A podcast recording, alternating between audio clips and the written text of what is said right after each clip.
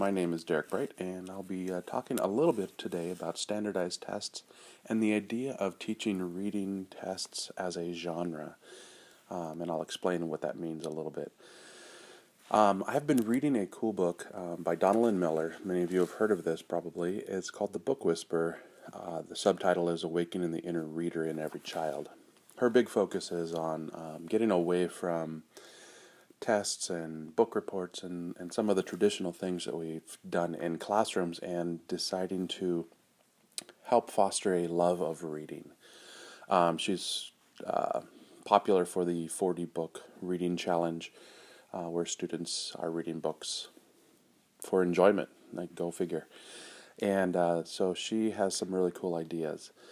Uh, one of the things that, she, that I came across when I was reading it is um, the idea about standardized tests, and and uh, this was back in 2009, so maybe a little bit into uh, the state standards instead of Common Core, but I think some of the same things apply.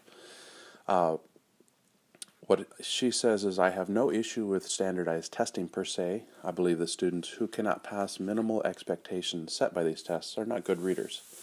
What I have grown to mistrust is how the high stakes nature of these tests has disrupted quality reading instruction. Um, and I was I was a teacher back in the day when we had the state testing, and, and test prep was a big, huge part of this. Uh, you know, throughout at least weeks, if not months, of different test prep and taking the tests and practice tests and, and all of these things. Um, I've come to see that that's not always the best use of our time, and, and our kids don't like it. It's not engaging. Um, and so, is there a better way? She goes on In many classrooms, I see a shift from deep reading instruction with a wide range of materials to endless drilling and rote memorization of test taking t- tricks. Excuse me.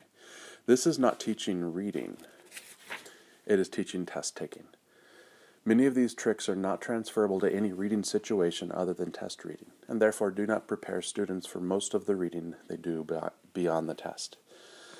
Um, and I think that's true. We're teaching them how to take a test. Uh, and while tests are an important part of our lives at times, we've got, you know, any test that you need to take a, as a teacher. There's sometimes these tests you can't really prepare for, so you have to engage the content. You have to uh, learn the concepts behind it. And uh, taking a test is part of it, but it's not the whole thing. And uh, anyway, she she goes on, and I thought this was a really cool idea about test taking. So instead of spending months and months practicing tests and giving tests and, and doing these kinds of things, and and frankly, she suggests that endless test prep is one of the number one reasons her kids hate reading because they think that's that's reading because we give them a test and, and we're just doing these things and, and wanting them to enjoy reading and enjoy learning and it's just another test. And uh, so what she does is is the ideas of test reading as a genre.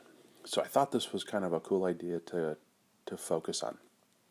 So what she does is she it seems she takes a couple weeks before the test. She she lives in Texas, and uh, what she does is we teach kids how to read newspapers or how to read a science test text or how to read a, uh, a map. We teach them these skills and how to read different genres of writing, fairy tales and and such. So what she does is uses that idea and and suggests that um, reading how, excuse me, how to read a test um, is kind of another skill as well. And she kind of teaches some of those test taking strategies within the context of this is how you read a test. And I thought that was really cool um, just because it was kind of an interesting idea. Plus, it really helps um, get the kids exposed to some of this test taking that they're going to do, but without being invasive and uh, interrupting rich learning environments and just reading. Now, again, her her big focus is on reading, so um, we focus on that. So one of the things she suggests is says, and I'll finish with this. It says the methods I suggest leave a smaller, less invasive footprint on the reader than a typical comprehension test and book reports. The goals of all assessments should be to celebrate the accomplishments of readers, promote and plan for future reading, and foster the collaboration of a reading community. And I think that's a good thing to consider as we move forward, and especially as we get into the test taking time. Is what we're doing helping in that way? And if it's just teaching test taking, um, perhaps there's a better way. What do you guys think? Leave some comments in the review, send me a voice message, uh, and if you like this, share it with a friend. Thank you very much.